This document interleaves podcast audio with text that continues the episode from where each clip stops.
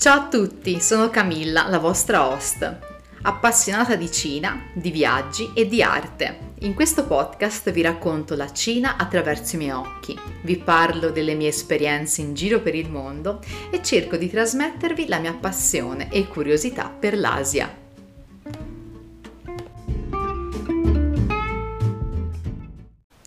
Episodio del giorno. Racconto la mia cara Angiò.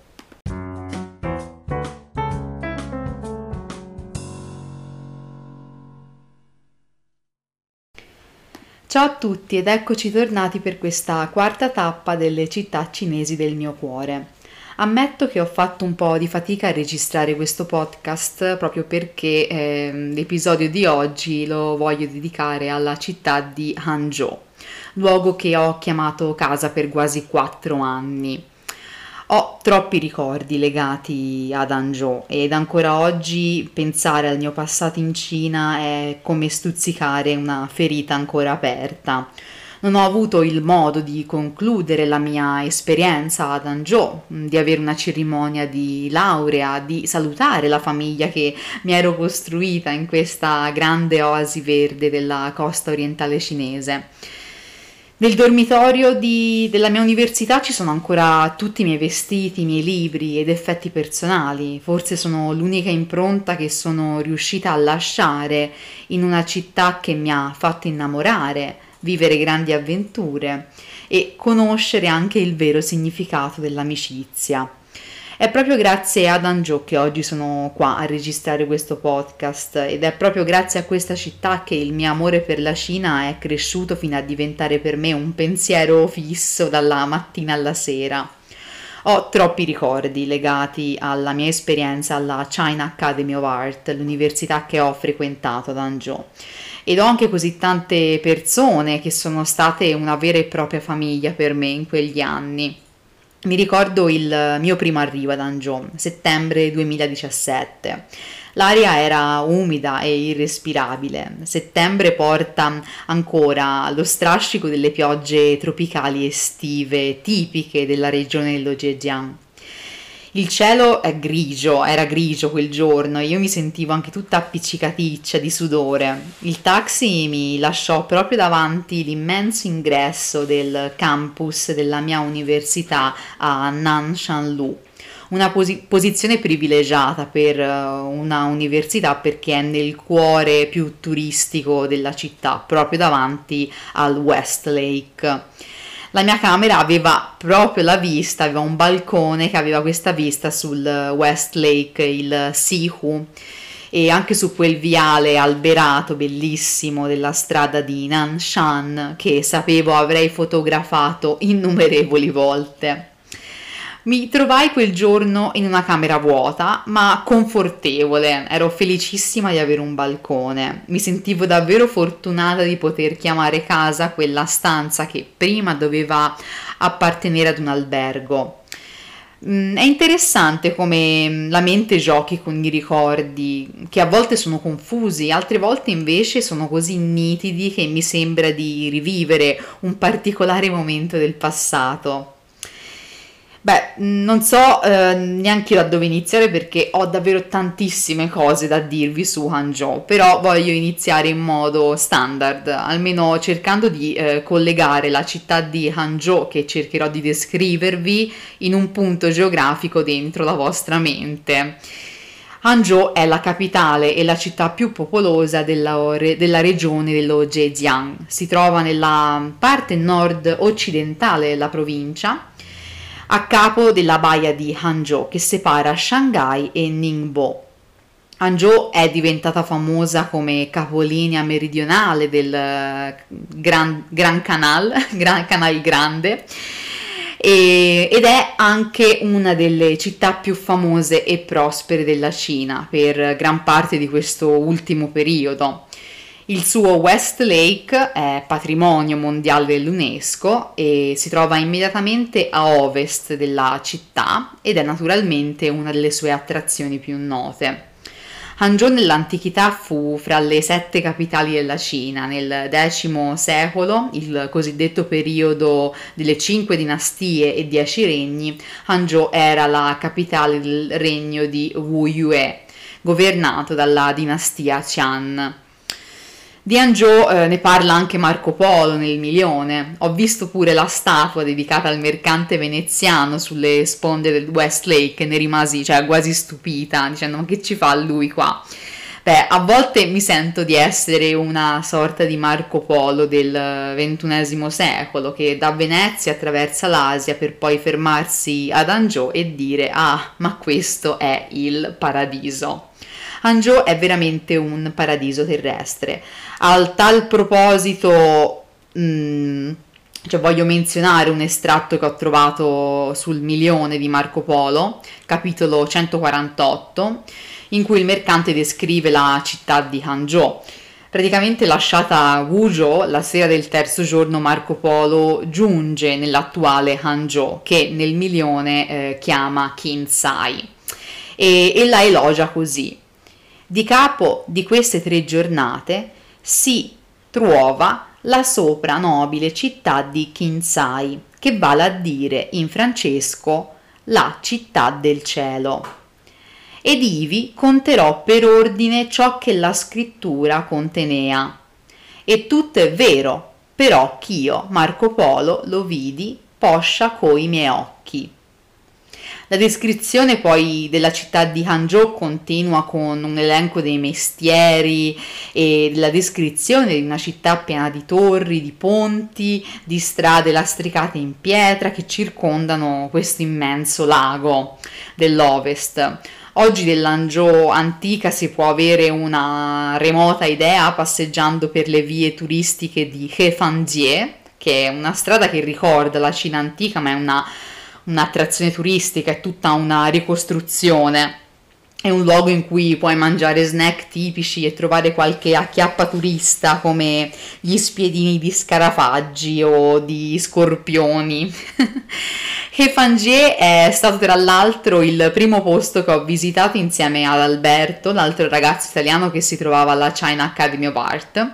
Mi ricordo proprio le sue parole. Andiamo qua ad Hefangé e così facciamo tanti assaggini di cibo che si cena senza spendere una lira. E questo è vero, cioè perché davvero puoi fare tanti assaggi dei piatti tipici mh, prima di comprarli, soltanto che se li fai tutti, veramente ti trovi a fare una cena senza mh, spendere nulla. E è bello pensare come le prime persone che ho incontrato ad Hangzhou si sono rivelate proprio la, la famiglia che mi avrebbe accompagnato in innumerevoli e strane avventure. Strane perché da quando ho iniziato a conoscere la Cina attraverso Hangzhou ho iniziato anche a definirla come il paese dei contrasti. Hangzhou è tradizione ma anche innovazione. Si trova a pochissimi passi dalla moderna metropoli di Shanghai ed è considerata da tutti come la Silicon Valley dell'Oriente, Hangzhou eh, anche perché è la sede del colosso Alibaba e forse questa città è anche stata una delle prime ad eliminare del tutto l'utilizzo del portafoglio nella vita dei cittadini cinesi. Tutto è digitalizzato e senza cellulare eh, sei perduto ad Hangzhou. Mi ricordo l'ansia di avere la batteria scarica del telefono in Cina specialmente se mi trovavo in centro città, perché senza telefono non puoi mangiare, non ti puoi spostare, non puoi chiedere aiuto, non puoi prendere l'autobus o la metro e neanche una bici a noleggio. Non puoi fare niente. E Hangzhou è questa verde metropoli digitalizzata, tra i salici piangenti e i numerosi parchi si vedono sbucare queste teste piatte e luccicanti dei grattacieli, basta camminare nel centro ed abbandonare la verde e rilassante atmosfera del lago per entrare in una sorta di Times Square in miniatura, piena di luci, suoni e negozi alla moda. Per questo definisco la mia um, esperienza da strana, perché è piena di contrasti e di avventure contrastanti. E la Cina antica di Hangzhou, quella di cui parla Marco Polo, non è altro che roba da turisti. Le passeggiate intorno al lago invece sono quella boccata di ossigeno in una metropoli capace di cambiare il suo aspetto in meno di una settimana. Della Cina e mm, antica, ci sono poche ricostruzioni, mi ricordo la visita alla Leifeng Pagoda che padroneggia sulle coste del lago e la delusione nel vedere un edificio totalmente nuovo, una copia perfetta e priva di crepe sopra le macerie della storica pagoda delle, dell'epoca delle cinque dinastie e dieci regni. Beh, Hangzhou pretende di essere tradizionale ed antica, ma si sa, subisce il fascino trascinante della modernità. Il primo anno vissi nel cuore pulsante e turistico della città. Di quel periodo mi ricordo mh, i giri in bici. All'epoca il servizio bike sharing di Ofo era, non era ancora fallito, quindi ero sempre su queste biciclettine gialle e pedalare in quei viali alberati se non ostruiti da traffico e turisti in processione è rilassante. È catartico, proprio ti, mm, ti svuota la testa, ti aiuta, mi, mi piaceva tantissimo, facevo chilometri ogni giorno in bicicletta, anche perché il primo anno prendevo raramente il taxi, proprio perché era facile pedalare un po' ovunque e questo, questo, però cambiò il secondo anno con il trasferimento in un altro dormitorio dal, dal centro città e dall'esperienza in centro che era tutta vita internazionale, vita da expat anche perché avevo modo di frequentare locali internazionali, discoteche, bar. E beh, il secondo anno tutto questo cambiò perché mi allontanai dal centro e l'università trasferì il dormitorio degli studenti internazionali a Zhuangtang che è praticamente a 13 km dal centro della città. Una zona periferica e all'epoca, eh, che all'epoca aveva ancora la metro in costruzione, e infatti per così tanti anni dal trasferimento in quella zona ho sperato nell'apertura della metropolitana a Zhuangtown, che perché prendere l'autobus per arrivare in centro era una vera tortura, cioè ci mettevo più di un'ora e il taxi naturalmente troppo caro, e, però potete immaginarvi, hanno aspettato fino al 2020 per aprire la metropolitana, quando invece io eh, mi preoccupavo di ben altro, cioè l'impossibilità di arrivare proprio in Cina, neanche in centro ad Hangzhou, avevo proprio l'impossibilità di prendere un volo per la Cina. Vabbè, credo che comunque l'apertura di questa metropolitana eh, abbia cambiato drasticamente l'aspetto di un quartiere, la cui unica attrazione turistica all'epoca era il secondo campus della China Academy of Art, il campus eh, di Xiangshan della mia università che è una vera e propria opera di architettura di, um, fatta da un architetto pluripremiato. E um, Diciamo che l'architettura di questo campus è un complesso labirinto, un bellissimo esteticamente, ma difficile da percorrere se si è alla ricerca di un ufficio. E diciamo che ho anche visto quella zona attorno al campus di Xiangshan della mia università cambiare veramente nel giro di pochi mesi, pur senza metropolitana. Il primo anno, quando visitai il campus per una cerimonia d'apertura, ebbi l'occasione di girare in un quartiere vecchio stile cinese, pieno di baracchine, di ristoranti arrangiati, è bellissimo. Il quartiere però è stato buttato giù nel giro di un mese dopo la mia prima visita per far spazio a un parcheggio e alla costruzione di una immensa food court. E lo stesso è successo per tanti altri negozi e palazzi. Diciamo che la Cina non ti aspetta, lei cambia. Infatti, boh, penso che se tornassi adesso in quella zona sono sicura che non riconoscerei niente. Proprio sono convinta che la metropolitana abbia rivoluzionato l'aspetto di Zhuangtown specialmente nelle periferie si sente questa propensione al cambiamento ed è anche per me nel giro di un anno era cambiata la mia vita ad Hangzhou e anche la percezione di vita da studente internazionale. Dal centro città, pieno di turisti e di bellissime passeggiate intorno al lago, eh, mi ritrovai praticamente in una periferia in via di sviluppo, un cantiere aperto Pure il concetto di divertimento era cambiato, arrivare in centro costava tanto per me all'epoca. Corse in taxi da 100 yuan, che sono circa 13 euro, sono un vero e proprio patrimonio per gli studenti con uno stipendio mensile di 3000 yuan, cioè um, un po' meno di 400 euro al mese e quando iniziai a frequentare, diciamo che quindi iniziai a frequentare molto meno eh, i bei locali pieni di expat eh, nel centro città, ma eh, iniziai ad apprezzare la vita da periferia e le serate allo Shao Kao, cioè uno stand dove vendono street food a base di spiedini di carne o di verdure. E quello che mi manca più di Hangzhou sono forse le persone, perché mh, credo che tornare adesso in quella città non mi renderebbe felice. La vita da studente internazionale in Cina mi ha insegnato molto ed è proprio grazie agli studenti e agli amici della China Academy of Art che ho imparato che non è tanto il posto dove stai, ma le persone con cui stai a rendere tutto veramente bello e nello squallore di Town avevamo trovato la nostra oasi, lontana dai turisti del Westlake, ma anche diciamo divertente perché mm, eravamo un gruppo, stavamo insieme e organizzavamo feste di compleanno pur non avendo locali o attrezzature per farlo, lo facevamo nelle nelle aule dell'università oppure mm, visto che c'erano molti artisti specialmente quelli del programma internazionale americano, avevano uno studio loro, eh, il Building 16 lo chiamavamo, anche perché era, tutti gli edifici sono numerati in Cina.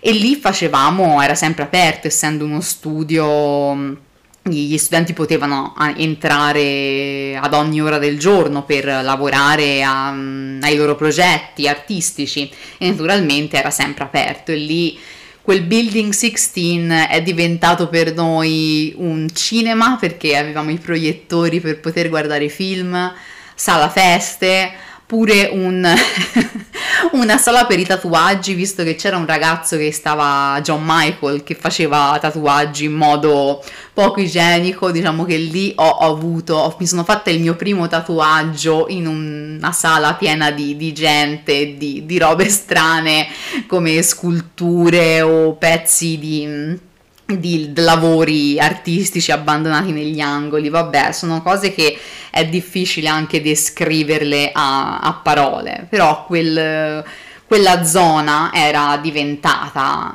eh, da periferia squallida a eh, parco di divertimenti per noi studenti internazionali. Tra l'altro a maggio eh, le temperature iniziano anche ad alzarsi e Hangzhou diventa veramente insopportabile. L'estate ad Hangzhou la sconsiglio perché è estremamente umida. A maggio si vive ancora bene perché non piove, però durante l'estate a Hangzhou ci sono queste piogge tropicali, calde, che non ti permettono davvero di fare nulla. Però a maggio si sopravvive con il caldo e naturalmente avevamo trovato in quella poco lontano dal campus Xiangshan della università, avevamo trovato una piccola oasi, una riserva d'acqua eh, dove poter fare il bagno, proprio la potevamo raggiungere in una breve corsa in taxi o in motorino. E persa, era persa, pensate voi, su un'autostrada in costruzione. E su questa autostrada in costruzione c'era l'ingresso proprio in un boschetto, una radura abbandonata anche lì con una piccola riserva d'acqua potabile. Questa oasi in mezzo al cantiere ehm, era spettacolare, era bellissima, si entrava in un universo parallelo, dal cantiere fuori con tutte le, le macchine per, per scavare la terra, Vabbè, tutto un disastro fuori, entravi in questo boschetto e trovavi questa piccola oasi naturale con un mini laghetto, chiamiamolo così. Naturalmente farci il bagno era proibito, ma le regole che esistono in Cina sono nate per essere infrante. Vabbè, non proprio tutte, però eh, nessuno ci è mai venuto a dire nulla ed il cartello con il divieto di balneazione aveva lo stesso valore, secondo me, dei cartelli con il divieto di fumare in Cina. Quasi nessuno eh, li rispetta. Comunque sia, per oggi mi fermo qua e anche per, perché mh, potrei davvero continuare per ore a raccontarvi di Hangzhou e delle mie esperienze ad Hangzhou. E potete intanto guardare alcune delle fotografie che ho scattato durante la mia bellissima esperienza da studentessa internazionale alla China Academy of Art e credo che continuerò la prossima settimana con un altro episodio di Hangzhou perché vi devo parlare delle esperienze strane che ho fatto, non tanto delle cose che ho visitato perché poi alla fine quello che capita quando abiti così a lungo in una città è che non, non sei turista, quindi non, non, fai il turista. Ti prometti, ah sì, tanto questo ci starò per sempre qua, ci sto per qualche altro anno, lo potrò visitare in futuro e rimandando così tante volte alla fine non visiti nulla. E più o meno è successa la stessa cosa con Angiò per me, standoci eh, mi sono sempre diciamo, sempre rimandato le visite turistiche. Però ho tante esperienze di cui parlarvi, di cui una in particolare è la mia esperienza legata alla danza, che è veramente tutta un capitolo a parte. e mm, è strana, una delle tante strane esperienze in questo paese dei contrasti in cui ho vissuto e ci ho lasciato anche il cuore. Io per oggi vi saluto e vi ringrazio di essere stati qui con me e ci vediamo settimana prossima. Ciao!